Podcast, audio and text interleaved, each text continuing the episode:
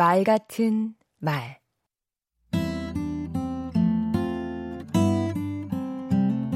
안녕하세요. 강원국입니다.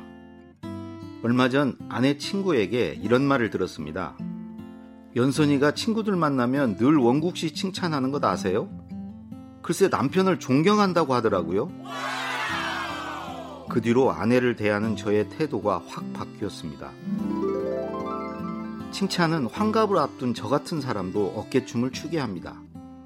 사기를 북돋우고 바람직한 행동을 유발하는 힘이 있습니다. 하지만 요령이 필요합니다. 아내같이 칭찬을 우회적으로 하는 것입니다. 당구 용어로 쓰리쿠션 같은 건데요. A가 B에게 말해 C의 귀에 들어가게 하는 방법입니다.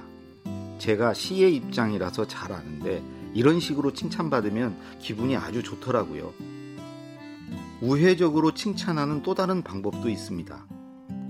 누군가가 너를 이렇게 칭찬하더라 하고 말하는 방식입니다. 자신은 빠지고 남의 입을 빌려 쿨하게 말하는 것이죠. 이렇게 말하면 객관성이 확 올라갑니다. 반전이 있는 칭찬도 좋습니다.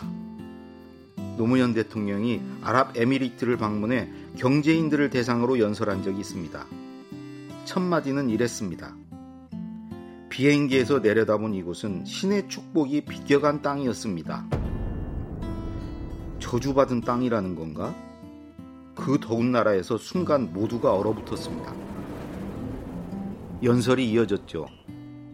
땅에 내려와 보니 생각이 180도 바뀌었습니다. 신은 이 나라에 석유를 줬습니다. 그리고 석유를 잘 활용할 수 있는 지도자를 줬습니다. 뿐만 아니라 지도자에게 지혜와 용기도 줬습니다. 박수가 터져 나왔습니다. 이런 화법을 억양법이라고 하지요. 한껏 깎아내리다가 축혀 세워서 효과를 극대화하는 방법입니다. 칭찬은 공개적이고 구체적으로 해야 합니다. 결과보다는 과정을, 능력보다는 노력을 칭찬하는 게 좋습니다. 그렇다고 무조건 많이 칭찬하는 게 능사는 아닙니다. 의례적인 칭찬을 입에 달고 살면 정말 칭찬해야 할 때 약효가 떨어지게 됩니다.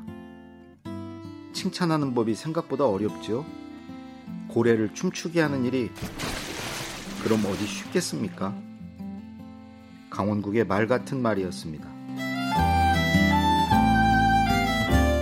칭찬할 때만큼은 투수가 되어보세요. 직구보단 변화구가 더 멋집니다.